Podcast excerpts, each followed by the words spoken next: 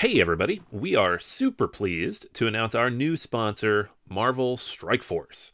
Marvel Strike Force is a mobile squad RPG that allows you to battle with your favorite team of superheroes and supervillains in a fight to save the universe against threats like Doctor Doom and Apocalypse. The goal power up your favorite characters to complete missions, unlock gear and other resources, and beat other players in PvP modes such as Alliance War and Real Time Arena. And the best part Marvel Strike Force just reached its six year anniversary, which means free stuff when you sign up via our unique link in the description. The anniversary consists of weekly events and bonuses. Just complete each event, and you'll receive special awards and skins. Make sure to log in each day and every week to take advantage of all the new characters that are being released specifically for this event. This will be Marvel Strike Force's most generous event to date, so don't miss out. If we have received a unique promo code for every new user, please follow our link in the description and use the promo code MAXPOOL. M A X P O O L. Again, anybody uses that code, it is unique for all new users. Check it out. Once again, thank you so much to Marvel Strike Force for sponsoring this episode. Say goodbye to your credit card rewards. Greedy corporate mega stores, led by Walmart and Target, are pushing for a law in Congress to take away your hard earned cash back and travel points to line their pockets. The Durbin Marshall credit card bill would enact harmful credit card routing mandates that would end credit card rewards as we know it. If you love your credit card rewards, tell your lawmakers hands off my rewards. Tell them to oppose the Durbin Marshall credit card bill.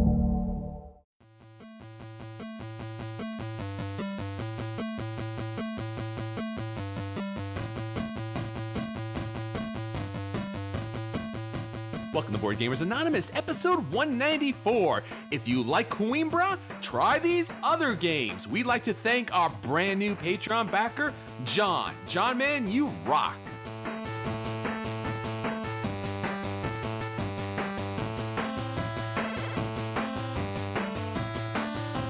You're listening to a proud member of the Dice Tower Network, dedicated to bringing podcasters together for the greater good of gaming. It's sort of like Voltron, but with better lip syncing. Find out more at Dicetowernetwork.com. Welcome to Board Gamers Anonymous, the podcast about board gamers and the insane fun we have at the table together. This is Chris. And this is Anthony.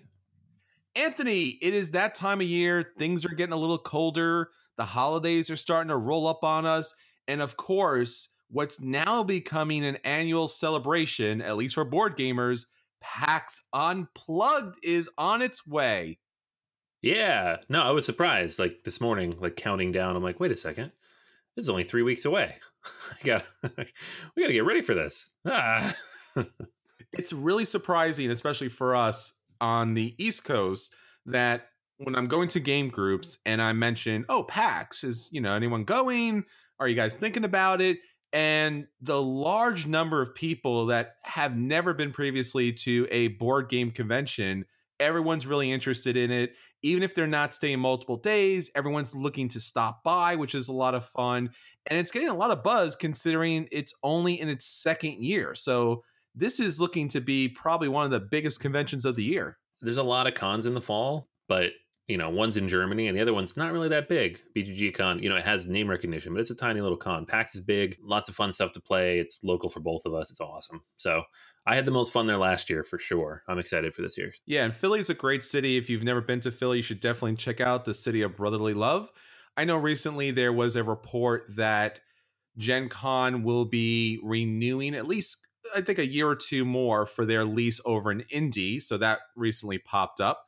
So, you know, there's a lot of great gaming going on all over the place. As Anthony mentioned, Essen is finally, finally kind of wrapped up, and we're starting to see those games kind of like, you know, peek out at the table, certain spaces. Hopefully, we'll see a lot of those games at PAX Unplugged. Many of you, if you're going out to BGG, I'm sure you're going to see a bunch of those out there. EuroQuest is coming up in Baltimore, so definitely a lot of Euro games will be hitting out there. So, a lot of good, fun stuff.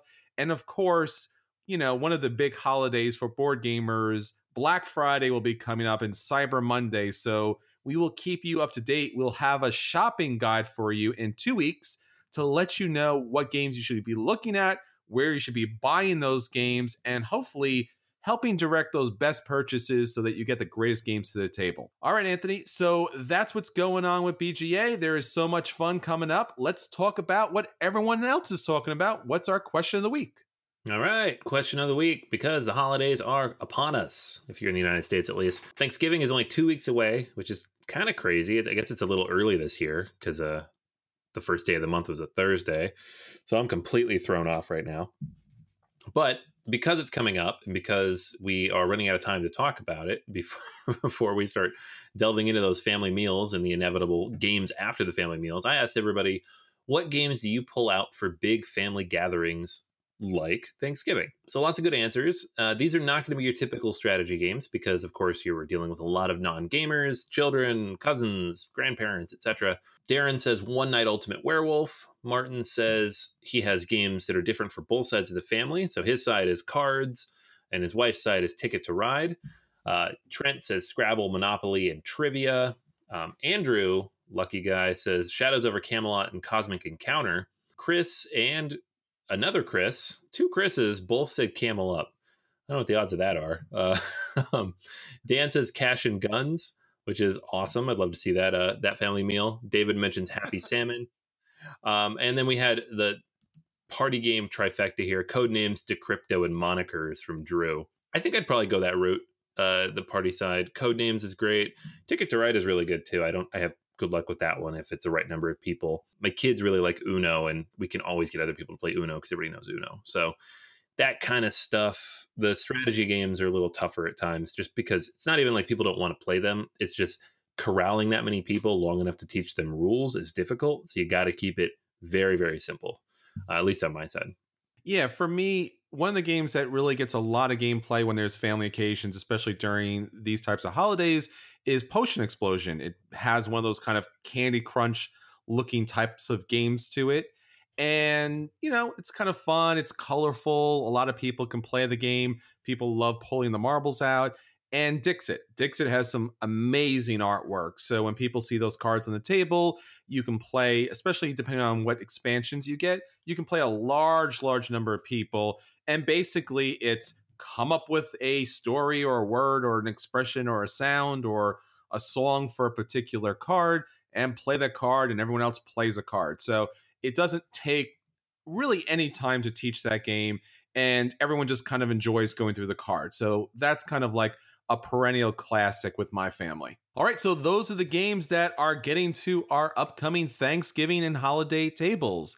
If you'd like to jump in and let us know what games you're playing and want to share some pictures of those game nights that you're going to be having, please hit us up on all of our social media.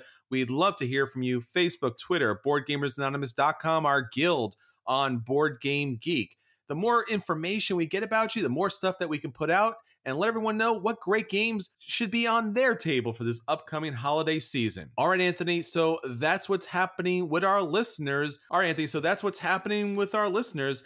Now let's get on to the games that we want to hit our upcoming holiday tables. Let's get to our acquisition disorders. Okie doke. I'm on it. Uh, this is one that popped up kind of unexpectedly. It's been a ton of Kickstarters lately, just too many, too many Kickstarters lately. And so this one kind of just launched with, to my knowledge, not a ton of fanfare. I certainly didn't get a press release. Uh, and that's uh, Reavers of Midgard. It's the sequel to Champions of Midgard, and it's in the same world, same art style and everything, but not the same game. Call it a single worker placement game, meaning each player is going to put a single worker on a location that is inactivated by everybody. So it's kind of a I don't know, like a twist on like something like Race for the Galaxy or something where there's like an action and everybody can kind of take that action, but there's multiple actions going on. There's also dice involved, of course, um, as in Champions of Midgard, and of course, much combat to be had. Um, you are Vikings, of course. So the interesting thing about the game is the Reavers, uh, you know, which makes sense because that's the name of the game, Reavers of Midgard. These are the warrior cards you're going to get, and each of these cards does a bunch of different things. This is what I'm kind of excited about because I love when you have like one thing that does all sorts of stuff. So when you get a card, you're going to gain dice. There's going to be some number of crew dice listed in the uh, top left corner, and you get those, you roll them, now you have them to use, right? But you can then also use the card in several other ways. You can do the rally action, which lets you get more dice. You can do the lead action, which you can then make this card actually, you know, part of your tableau, gain these powerful abilities, and change some of your dice symbols for, you know, to wild so you can do extra things later. You can do specialization. So there's like some action listed at the bottom of the cards. If you choose to specialize this card, then in the future, when somebody takes that action, you get bonuses that they get. So lots of cool little things and ways to manipulate and build out your tableau and have kind of this unique presence on the board.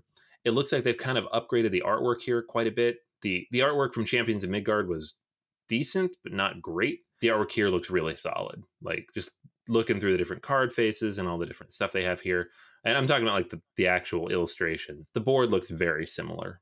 A lot of the same stylistic choices there, but the actual Vikings on the cards um, seem to have gotten a nice upgrade. So I'm pretty interested in this one. It, it is, you know, a hefty looking game, and as is the case these days with pretty much all uh, Euros on Kickstarter, it's a little pricey, 70 bucks plus shipping. I'm, hoping that these guys have a booth and I can give this one a go at an upcoming con. Looks really cool and uh, just excited to see what else they do with the ideas that they had in Champions and this Reaver system, which, which seems really cool with the multi use cards. So that is Reavers of Midgard. It's on Kickstarter for I guess the next couple weeks or so. Yeah, this is a really interesting game. Remember Champion of Midgard and just being so excited about the look of this game and being able to utilize those dice in different ways.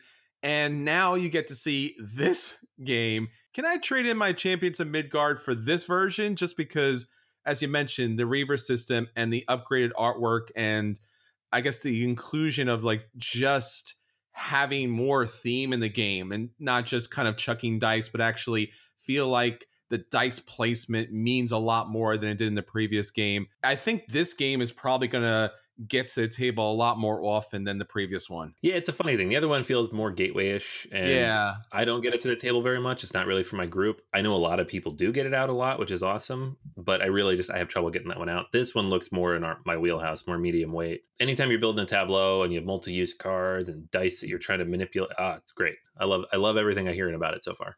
Definitely, same here. All right, so I want to talk about a game that Anthony and I briefly got to see in demo form at Origins this past 2018. It is Glory, a game of knights. Now, what's really interesting about this is it is a game that utilizes Euro elements and Ameritrash elements because you will be jousting this game, which is a lot of fun. Really love the theme here. And basically, the game has a lot of different elements to it there's going to be a solid Euro style worker placement element in which you're going to be going around the kingdom to pick up resources, to gain blessings, to be able to utilize your equipment in the best way possible. And then as the game goes on, you are going to be able to joust either versus another player or versus kind of like an AI player.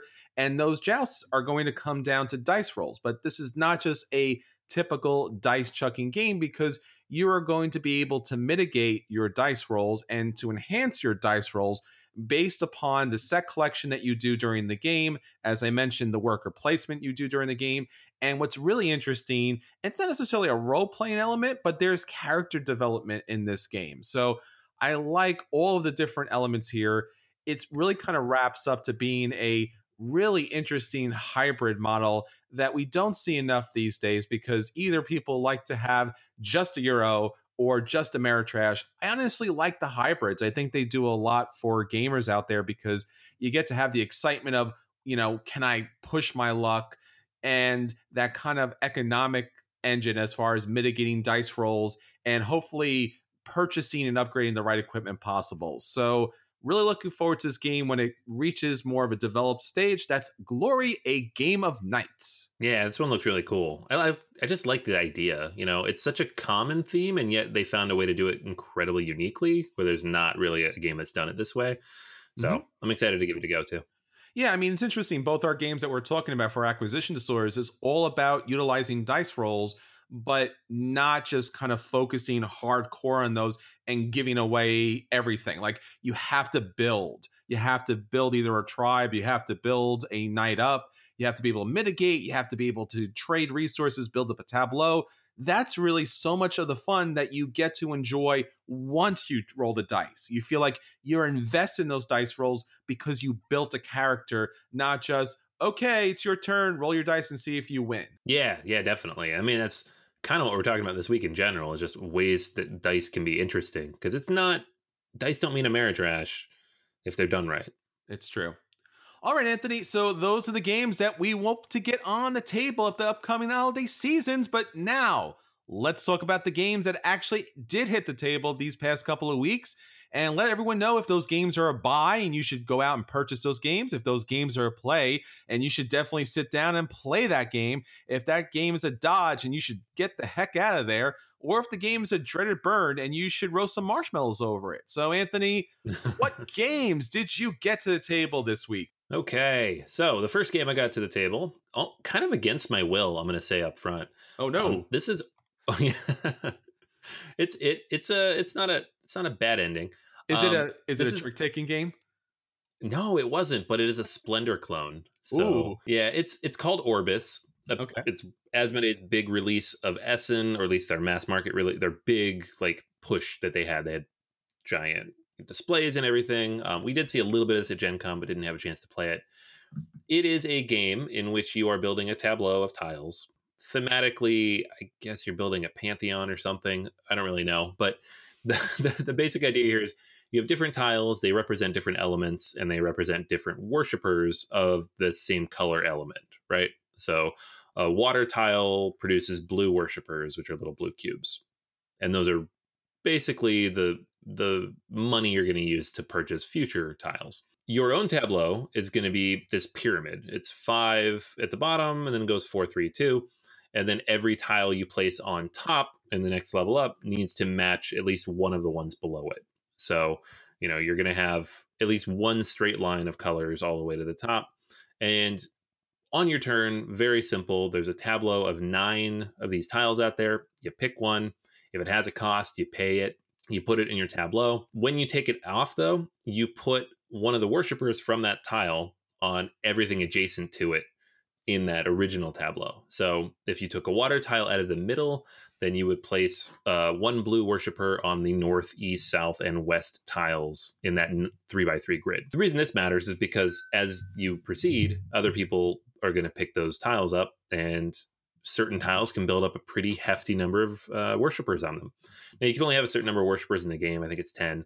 Uh, so you do want to spend them. And the game does have a limited number of turns. And because as you go higher, you have limited options, sometimes a tile sitting out there you can't actually do anything with. But overall, I, I, like the idea of everything this game is trying to do. The reason I don't like Splendor, just go back to Splendor real quick, is that the game kind of plays itself on autopilot mm-hmm. after about the first two or three minutes of play. You make two or three decisions, and then basically whatever initial uh, gems you get, whatever tiles you get, that's just what you're going to go for because that's now what you have. It's not very fun. it's easy to teach, and people like it if they haven't played a lot of other games. And I guess the expansion adds some other cool stuff in there, but I just don't really like it very much. So when somebody said, "Oh, Orbis is like Splendor," and I'm like, I don't want to play Orbis, then that's not good. um, I was I was a little turned off, but overall, the game it gets you about half to two thirds of the way through the game before it kind of goes into autopilot mode. And yes, there is that autopilot at the end where you really have a very few choices to make. The one time I played, the last three or four turns, I really only had one choice. Uh, and a couple people didn't have any choices at points. And in those cases, you just take a tile and flip it over. It's a negative point. But the reason I think it's better is that you can plan for that. You can say, okay, I want to have as much flexibility and variability here as I can. I can see what everybody else is building towards. Nobody's building towards water, so I'm going to build towards water because I know that those tiles will come out and I'm the only one who can get them. Like those things kind of come into play a little bit more, whereas in Splendor you don't really have that. There's also a god tile you can draft at a certain point, and these are end game scoring, sometimes just a bonus you get when you get them. You can only get one, and there are as many as the number of players plus one in the game, and so they're drafted out, and you choose when you want to take it. If you wait too long, though, then you're going to get one of two, and maybe they're not very good. So uh, I was pleasantly surprised by Orbis. It's a little bit, uh, just a little bit meatier than uh, Splendor. Not a ton. I mean, it's it's not a heavy game by any means, but it's not so light either. The theme is doesn't matter. Um, the artwork's fine. Uh, but the actual mechanics they're interesting. I I don't know how much staying power it has. It needs more content to it, but as an entry level gateway style game, I think it works. So Orbis, I say give it a play. It's it's worth trying. Whereas Splendor for me is still a dodge after all these years. All right, so the other game I wanted to talk about, it's a little bit bigger, a little bit longer, a little bit heavier. It is The Rise of Queensdale. Now, this is a legacy game from Inka and Markus Brand, and because it's a legacy game, uh, whenever we talk about a legacy game, the reviews it's a little shorter than the game might merit. This is a big game. We could do a whole episode on this game. I mean, it's there's a lot here, but there's so many things that we I don't really want to talk about because they spoil it a little bit. Not only just in terms of the mechanics, but you know the story that's woven throughout this, the game. So I'm going to keep it kind of high level and talk about you know what that initial game looks like, what the core mechanics are, the types of things that change throughout the game, um, not specifics, but types of things that are change over the course of an entire campaign, and then kind of the length of the campaign and what that feel of flow is. Um, if you don't want to know anything about it, just you know skip ahead a little bit or look in the show notes, and you can see what my overall rating of the game is. I, I do want to give just a little bit of context because I think it needs it, just based on the style of legacy that they went for. So the idea of the game is you are a king or you are one of the people sent by the king to this empty space where you're going to build Queensdale. He's trying to build a new city for his queen, right? And so he gives patches of land to four different people and the, the board is split into four quadrants. You don't have to play with four. I think it's two to four, but if you play with less than four, then there's just less stuff going on on the board. So similar to Charterstone or Seafall or whatever, less players means less stuff happening. Not necessarily bad though, because most of the stuff you're doing is going to happen in your own little quadrant. The game comes with a bunch of decks of cards, and they trigger based on certain circumstances. So um, the the way it's broken down is that there's different epics. At the beginning of the game, everybody's in epic one, but once you reach a certain point threshold, you move into epic two. The thing about the game that's interesting though is that the epics the way the epics work is like two is get to 10 points three is get to 16 points four is i think 25 points so what it does is every time you get to a new epic you just have to get more points in the next game uh, to, to proceed so you might win the first game and now you need to get to 16 points to win and everybody else only needs to get to 10 if you then get to 16 before they get to 10. Now you have to get to 25 and they have to get to 10, which means they'll probably get to 10. The game tends to change the most when those epics trigger. So that's when you're going to draw cards and read things and do stuff.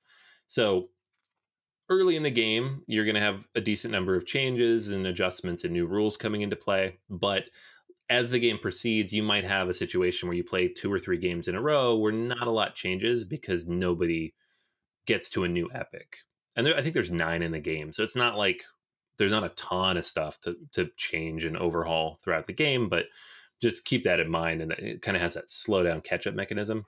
Um, actual mechanics of the game are fairly simple. You have a set number of dice. There's five dice. You roll them all. They each have a face on them. You take one at a time, taking an action. Um, some of them, a lot of them, are different resources. So you spend that, you get the resource. There's wood and stone and brick and money basic stuff. Some of them will let you move around the map.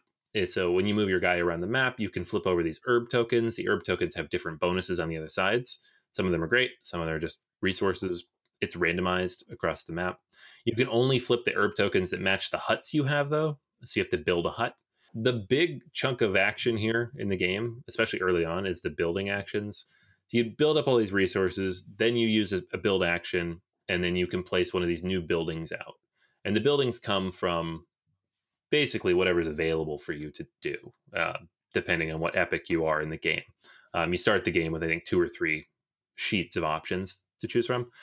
And each of these is going to do different things. Some of them let you keep resources between games. Some of them let you produce new resources at certain points in the game. Other ones still kind of give you special abilities or bonuses you can activate as you kind of move through the game. And that's basically it you're going to get these tokens if you lose that allow you to um, upgrade your dice between the games as well. and that's fun. Getting the new little stickers to put on your dice.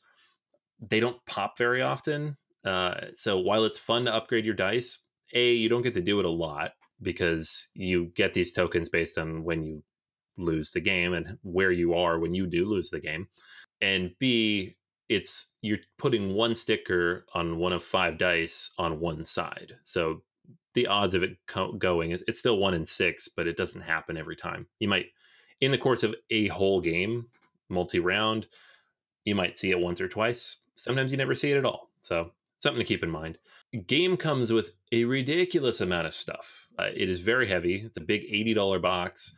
Uh, the the board actually has these little hexes already pre-built into it and you use this little plunger that it comes with. You plunge them and pull them off the hexes to either flip them over or to replace them with a different tile. The uh, mine actually came all those pieces had fallen out of the board so i got to spend the first 45 minutes with my copy after i punched everything that was needed in game one putting them back which was not fun. So that's something to keep in mind. You really don't want to store this game vertical ever to just keep it horizontal from the moment you get it the uh, sticker sheets are kind of a mess i will say uh, i really like how charterstone did the stickers with the cards because you never saw a sticker you weren't supposed to before you needed to see it. In Rise of Queensdale, you have a big stack of like 15 sheets of stickers that have all the rules on them, all of the upgrades, everything you need. They're not in numerical order at all. So you might get a card that says find sticker 23 and you dig through all the sheets, you see three or four things. Maybe you don't read them, but you see the picture and you're like, okay, well, that's coming.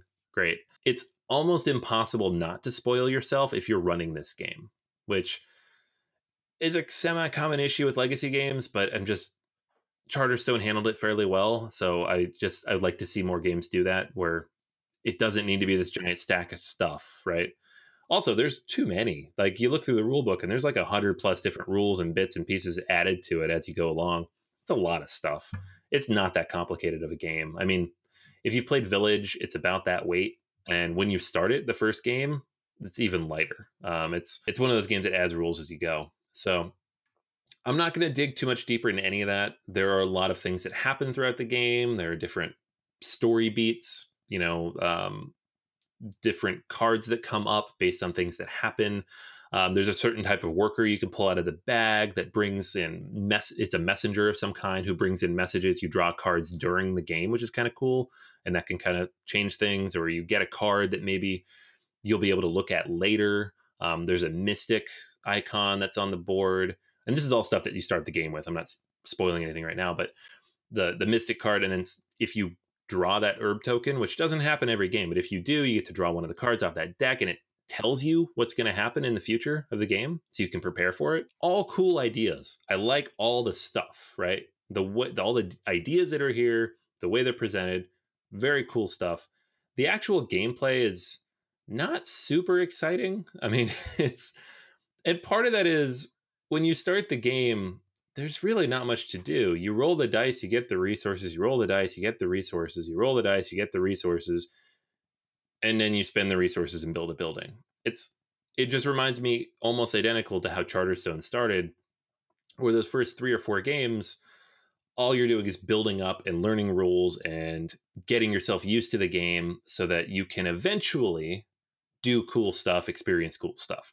I don't know what we have to do. I'm not a game designer, so I'm not going to say like this is not the right way to do this. I don't know what goes into building a legacy game like this. I can't even imagine, but I just think they start too early and they're just drip feeding you rules and getting you very slowly up to speed.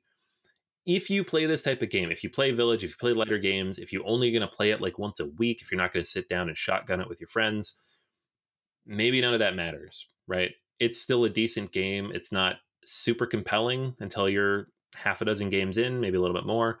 But it's frustrating to keep getting to this point of just like everybody at the table, the entire group kind of doesn't want to play anymore after about five plays because nothing is really happening that's that interesting. It you power through, maybe you get to something better. Some games you do, some games you don't. But um, you know, in this case, it is a little tough. Total number of games, uh, I don't know exactly where we ended up. It's probably just based on the number is going to be in the, the, low 20s high teens game length is 45 minutes to an hour so pretty quick you can sit down and shotgun two, three games in a row if you want, if you have a group for it. But it's um, you know, it, it's got a bit of an arc to it over the course of those games. I have trouble rating these at times. Um, our typical rating scale is, you know, burn, dodge, play, buy, right? I think with Legacy, you really only have two options there's dodge or play because only one person needs to buy it. And in my experience, either it's me or we pool together and someone in the group purchases the game. Or you just don't play it at all. So those are kind of your two options. So I have I've struggled to give you a recommendation here. Halfway through it, I would have said dodge easy. I mean, it just wasn't that compelling. It was just dragging on. People didn't want to play. The back half definitely gets better, but is that work? Does it make it worth a play? It's kind of it's a tough recommendation to tell someone, hey, you got to play this for ten hours before you have any fun. So I'm, I'm still going to lean towards a dodge on Rise of Queensdale, but it it does have a lot going for it. I do like all the ideas quite a bit. I this is not as strong of a dodge as I gave to like Charterstone, where I'm just like, ah, just don't. I finished it and ugh, I just never really got into it. This one, it does come. You do start to feel it, but it's just uh, I don't know. There's something about that build up and the slow, and maybe it's just because it's like a lighter game that I have little struggles with. But uh, it's kind of in between yet again. So I don't think anybody's really cracked it, the competitive legacy game, just yet. I think, as you mentioned, there's a lot of reasons why you should buy a game, play it, dodge it, or just outright burn a game. And as we see with the legacy games, the time commitment becomes a factor that we don't typically see in a lot of other games. Typically, a game maybe around two hours, give or take. And you're like, oh, all right, well, I played that. It somewhat is okay, whether it was a good game or a bad game, because you did something different, you learned something new. Typically, what you learn one game plays to another game.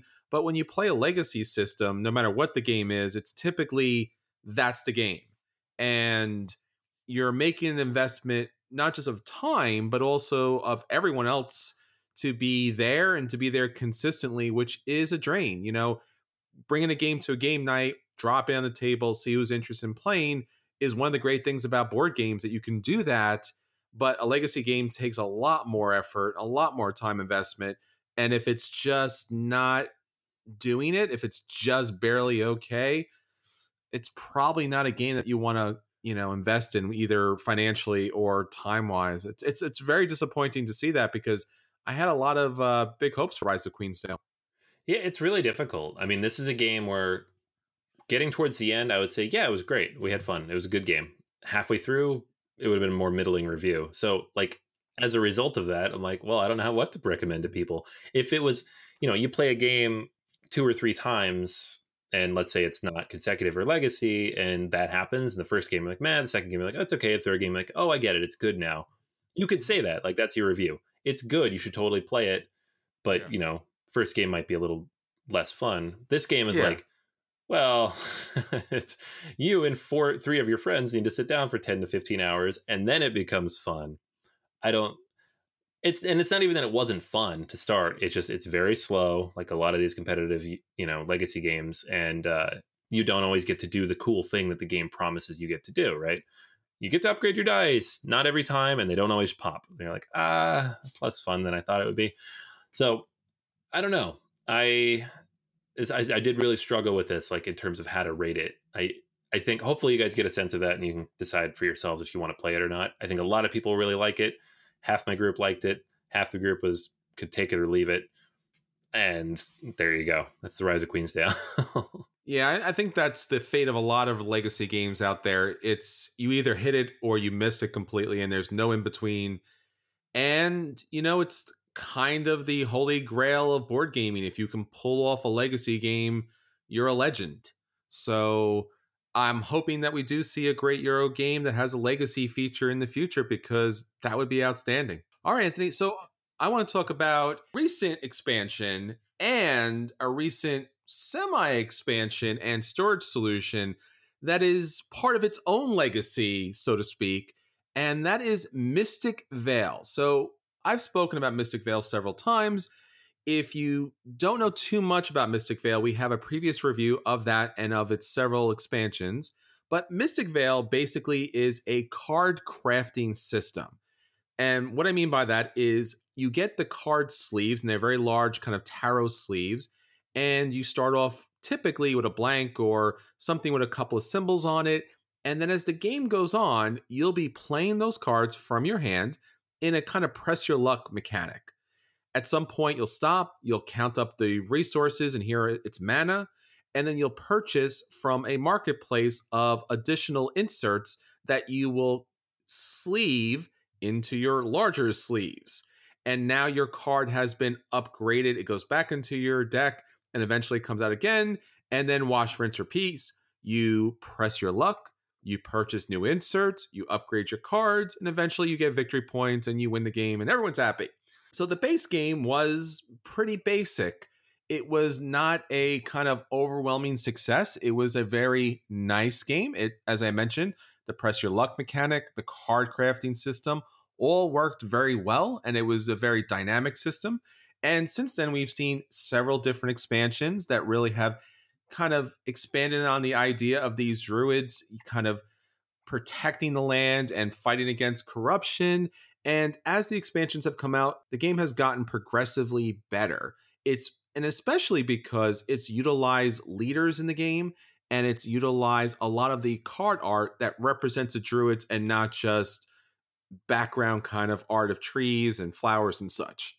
So with Mystic Vale Twilight Garden, we are seeing a new expansion. Now, what's really interesting about this specific expansion in comparison to the others is it has a number of different I would say, modules that are added into the game based upon these cards. So, first off, if you've played Mystic Vale before, you know one of the rules is you can't cover another insert inside your sleeve. But there are inserts here that utilize what they call the eclipse system. And some of these inserts will allow you to eclipse them and actually put something over them. So that's pretty interesting because you haven't been able to do that before and it allows you to really upgrade your cards because eventually you run out of spots on those cards because the cards are divided typically into threes, typically. So blocking a spot really holds you back. In addition, the card also has now negative victory points. So, of course, as I mentioned, you're collecting victory points, but now cards could have negative victory points, which really kind of like gives you a middling situation of damage, but not just all out destruction. Because typically, when you press your luck. If you make it, it's great. If you overdo it, you blow up your hand, and that's not a that's not a good thing. So negative victory points are pretty cool. Curse tokens, things that will curse you and everyone else at the table. Really nice. That's a nice little mechanic, kind of little take that that we haven't seen previously in the game. It just adds a new dimension to the game. There are also legendary advancements in this game. So now some of the cards in the game are kind of a full piece of artwork that sleeves and fills up the card. Now, these legendary advancements are going to fill up two thirds of a card and have a special ability. So, just a little addition to the cards. You're going to have leader cards in this game, which are great because at the start of the round, you will pick one of two leaders. You will shuffle that into your deck. And now your deck has some asymmetrical gameplay. It is your deck. You are a leader in this gameplay. So, that's pretty much it in a nutshell. Mystic Vale offers a lot of different cards. And what's really interesting for those of you who've played the game a lot, you may want to know that Twilight Garden does something a little bit different because it has enough in this expansion box that you can replace almost all of the initial inserts that come along in the base set with the inserts that are here. Now, you're going to still have to use a couple of the inserts that are in the base set. So, this is not a game that you can play right out of the box. You're still going to need the base game, but you can replace almost the entire base set with the inserts and the cards that are here in this game.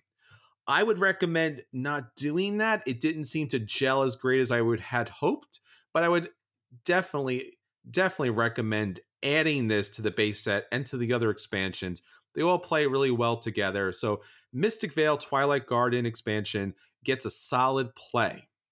Now, next up is Mystic Vale Conclave. Now, Mystic Vale Conclave is probably best known for being AEG's big box holder. So basically, when you are looking to pick this up, you're like, well, it's not really an expansion so much as is a giant storage box. And you would be correct.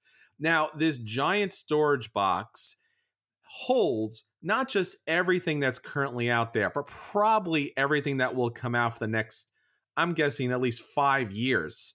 This box is enormous. It has three long trays on the bottom. It also has two holdings so you can hold all your different tokens. And on the top, it's another additional storage area for different rule books and different tokens that come in the game. Now, with Conclave, you're not just getting the box, but you're also getting some additional tokens and you're getting some additional cards.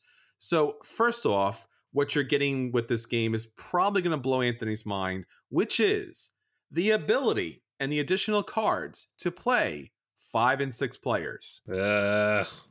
Yes, I knew that was going to be your reaction. Why? It's stupid. Don't do it. So, if you haven't played Mystic Vale before, it does take a very long time because your turn is going to go rather quick as far as pressing your luck. But then at some point, you have to purchase something from the market, and that tends to take a long amount of time. So, typically, I wouldn't recommend playing with more than four, but it has what they call an Equinox variant. And basically, what this means is it's going to add at least double the amount of cards on the table so that two players can take their turns at the exact same time. One player will be the, the day player, and the other player will be the night player. And they will be selecting from the day section or the night section in order to select those cards they want to put into their own decks. And basically, that kind of speeds up the game a little more. And then once they're done, they're going to pass those tokens over. And then the next two sets of players will pick their selections. And then those tokens switch. So if you went night, now you can go day. And it does speed the game up a little more, although the setup is increased dramatically. So basically, what you have to decide is really where do you want to put your time? If you do have time, if you're putting on a game day, if you're putting on a tournament, then I highly recommend using the Equinox system. Basically, what it comes with is a couple of tokens and a couple of long boards that you put on the side. AEG does a nice job showing you how the setup should go. So, congratulations to them on that. And there are some dividers here so that you can separate your cards in the box. In addition, there are some conclave cards which show you some different ways to combine the different inserts that you can set up your games with. So if you want something that's mana heavy or take that heavy, you can put that into play based upon their suggestions. There are also what they call a totem setup. So there are basically these very powerful abilities that everyone will get one at the start of the game so that you'll be able to kind of like speed up the game that way by having a kind of boosting up ability at the very beginning they are also spirit counters. These are the four counters that every player gets that match up with their symbols that they'll be able to get throughout the game. And then as you're collecting symbols based upon playing your cards, you'll be turning those big tokens in order to show everyone, including yourself, most importantly, how many of a symbol you have so you know exactly what you can spend. So for Mystic Vale Conclave, if you do have everything and you really have a dedicated game group that is interested in playing kind of this epic variant, whether it's the 5 6 player or the Equinox variant, I recommend this game and its big box as a solid play. If you are new to Mystic Vale or if you only have one or two expansions, I will say stay where you are. This is really not something you need to jump into yet. I would recommend in that case if you were looking to pick up something more from Mystic Vale, try out Twilight Garden. It adds a lot more to the game and just a lot more interesting. And at this point, if you only have one or two expansions, you don't need the big box yet. Conclave is not there for you yet, but if you do have the means, it's definitely worth picking up. It's a solid, solid box. Awesome. Yeah, I mean, every time you talk about one of these expansions, I'm like, oh, I got to play that again because I've still only played with the base stuff. But yeah, the base stuff is just generic so as can be. Boring. Yeah, It's boring. So it's nice to see characters in play and all these fairies and elves and things like that, and especially all these different druid powers. But at, we're at the point where there's so much stuff that you might be interested in picking up the big box conclave when you do pick up the game. All right, Anthony, so those are the games that are hitting our table. Let's get on to our feature review. So, for our feature review this week, we are talking about one of our favorite features, If You Like, where we talk about a game that we really do love, that everyone's talking about, getting to the table, and maybe, just maybe, other players are either getting a little burnt out about it, or maybe they like the game so much that they want to play games that are like that. So we take a look at the game and recognize probably what the core of the game is for gamers and try to find games that represent that game in the best way possible so you can say, hey, you know what? If you like Coimbra, you should try out these other games. Anthony, you like Coimbra. Why why do you like it so much? Ah, man, I love like there's something so highly interactive about this game that is not typical for most Euros. So, and the it's the draft, right? Anytime you have a draft in a game, there's a little bit back and forth, especially in this game where the draft is twofold. You're drafting the dice and then you're drafting positions on the cards or to purchase the cards, right? Yep. And everything else in the game kind of just feeds off of that. I mean, it's a lot of relatively typical Euro stuff from there. You're building building out a tableau, you're moving around a map, you're moving up tracks, but it's all about the dice and the draft at the beginning. Yeah, and it's a beautiful game. And as you mentioned, the action comes down to the dice drafting. That really is the main mechanic here. So, we're going to take a look at six games that utilize that drafting mechanic in different ways, but you really brings out the fun that you find in Coimbra.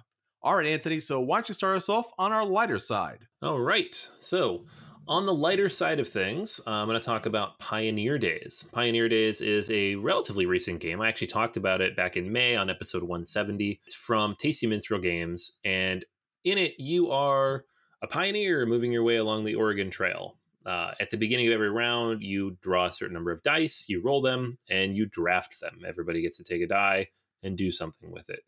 And these dice do all sorts of different things. You can hire different people, collect silver, take an action based on the die value. There's usually two or three options for each die, but the dice also impact things like the disasters you might have to face as you move along, because of course you're on the Oregon Trail. If you're not getting dysentery, what are you doing? It is it's a lot of fun. It's quick, it's easy to teach, great artwork, and the dice draft is kind of the core of the game, uh, especially as you start building up these cards in your tableau that might impact or manipulate the dice that you pull and how you get to use them. So, a lot of fun with Pioneer Days. Yeah, for me on the lighter side is a game that was a big hit at the table, and that is Blueprints by Z Man Games. Now, this game is currently out of print, but there's a lot of talk about this game coming back as a reprint, so it's definitely something you should keep an eye out for. So, basically, in Blueprints, you are an architect putting together your own particular structure behind a little shield you're rolling these dice and in the game these dice represents different building materials. So you can have glass you can have recyclable material and basically what you're trying to do is you're trying to put together your structure the best way possible. Now the best way possible can be by utilizing all of one color dice based upon where you utilize those colored dice and based upon the pips that are showing on those dice. So there's a lot of interesting decisions in this light game, but it's a lot of fun and a lot of ways to score points. That's Blueprint. All right. At the middle level for me uh, is another recent game because Cult of the New. Woo! Got to do it. Uh, this is a game that came out last year and is going to come out again this coming year. Uh, it's Dinosaur Island. Dinosaur Island is it's a lot of mechanics. It is not just dice drafting, but it is a big part of it, and I like the way the dice play a role in this game for two reasons. At the beginning of every round, you can roll these dice. They each have different possible things you can gain from them, different types of DNA or uh, or other bonuses you could pull from the dice if you take them off. But each of them also has a number of threat icons on them, and if you leave those dice, which tend to be not as good, and they're very high, then you're going to take the highest remaining threat icon filled die which if it adds a whole bunch of threat later on, you're going to get eaten by your dinosaurs. So you got to be careful. Uh, sometimes take one for the team or for yourself, depending on what you have out there um, when you're drafting the dice. It's not just about like getting something good for you and blocking something good for other people. Uh, and sometimes they all stink. Sometimes they're all great. It's a that's the fun of dice drafting is They're often not any good choices. sometimes there's too many good choices. And then from there, the game spirals off, and you've got, you know, card purchases and tableau building and worker placement and resource management and tableau building. It's got everything, but it all starts with the dice. And um, I think it's a really cool way to kind of kick things off in this relatively straightforward game, despite the number of things going on. All right. Well, my next game that manipulates dice in a really fun way is Roll Player. Now, Roll Player is all about rolling dice and then utilizing those dice in some really interesting way as far as putting together a character for a D&D type of adventure. So basically what's going to happen is dice will be rolled, they will be placed out on initiative cards and then based upon what card and die you select with that card is going to determine your initiative in purchasing from the market. So you might want to pick a low number so you can pick from the market first and pick out the best equipment possible. But then you have a low number that's going to go into your main board that typically is going to be a bad situation as far as reaching your stats and getting victory points. So maybe you want to pick a high die, but now you are going to go later or at the end of the market selection and you're going to get the last piece of equipment that's available. So there is a good juxtaposition as far as choosing from the market and adding to your player board. There is a lot of dice manipulation as far as when you place into your player board based upon where you place it. The dice are always going to be manipulated in a specific way that's going to interact with everything else on your board. So that is Roll Player. All right. My last one is my heaviest one, um, also my favorite one. This is my highest rated of the three that I'm picking here, and that's Troyes. This is an older game that fortunately just got a reprint, uh, and it is all about. Well, it's not all about stealing dice from your neighbor, but for some people, that's that's all they can get out of it. You don't say. Um, uh, in this game, you are going to be. It's not a specific time in history. It's like several centuries over the course of you know the the development and management of an area of France, really, and the artwork really reflects that. The part of the game that really I like a lot, and some people don't, but I really like it a lot, is that you have a certain number of dice based on where your workers are located in these different types of buildings, in the cathedral, uh, in in the city hall, and all the different places throughout there. So there's white, yellow, and red dice. And then you are going to roll those. You're going to place them in your quadrant of the city, which is marked by your player marker. And all of the quadrants are going to have dice in them, depending on the number of players. There might even be neutral ones, right? On your turn, you can use one of your dice or several of your dice to take actions, or you can take somebody else's dice and pay for them, of course. And the more you take, the more they cost. Now, that stinks a little bit if someone steals your dice and you don't have a lot of cash to steal them back, but it does open up a lot of options. So you, it, initially you're like, oh, these are my dice. But really what it is is this big pool of dice to draft from. And you just have to pay for some of them, which is really cool if you think about it that way. And the number of different types of actions are is extensive. They change from game to game based on which cards come out. Uh, and there's an expansion with even more cards and more options available that also got reprinted recently. I really like it. It's tight, it's highly interactive, which kind of replicates and has that same feel like Coimbra, where all the actions you take impact other people. And so it's important to stay engaged, which again is not something you see in a lot of Euros, but Troyes does it really well. And uh, it's it's one of my favorites. So uh, that's my heavier pick on the uh, the list today is Troyes. All right, so for my heavy pick is Grand Austria Hotel. Now, Grand Austria Hotel is really interesting in the fact that you are trying to manage this great hotel and this cafe, and you utilize a dice drafting mechanic at the beginning of each round. Dice are rolled. Based upon the dice rolls, the dice are going to be placed on this dice board that are going to allow you to take a number of different resources. So if you get one pips, you can take cake or strudel. If you get two pips on the dice, that's coffee or wine. Three pips, you can prepare rooms in your hotel. Four pips are going to allow you to move down the emperor track or take money based upon the dice that are available. Five pip is going to allow you to pay for staff minus how many dice are in that area. And the six pip is kind of like the wild, and it's going to allow you to use any of the actions at a minus one dollar cost.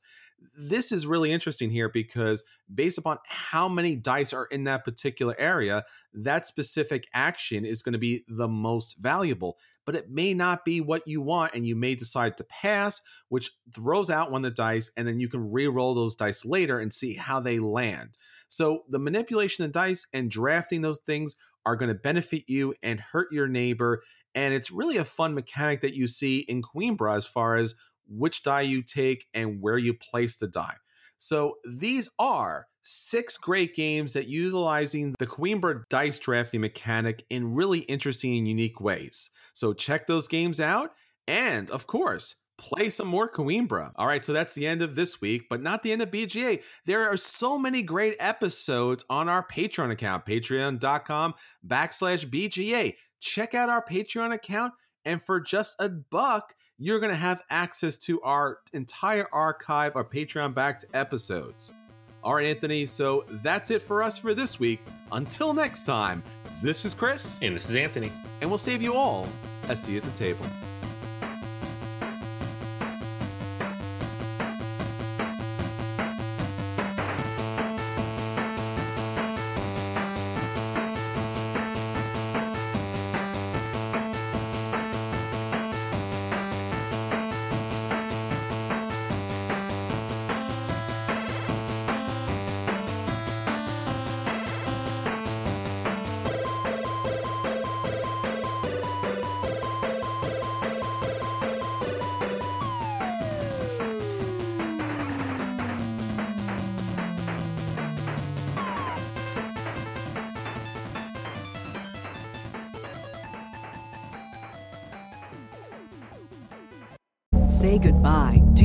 Card rewards. Greedy corporate mega stores, led by Walmart and Target, are pushing for a law in Congress to take away your hard earned cash back and travel points to line their pockets. The Durbin Marshall credit card bill would enact harmful credit card routing mandates that would end credit card rewards as we know it. If you love your credit card rewards, tell your lawmakers hands off my rewards. Tell them to oppose the Durbin Marshall credit card bill.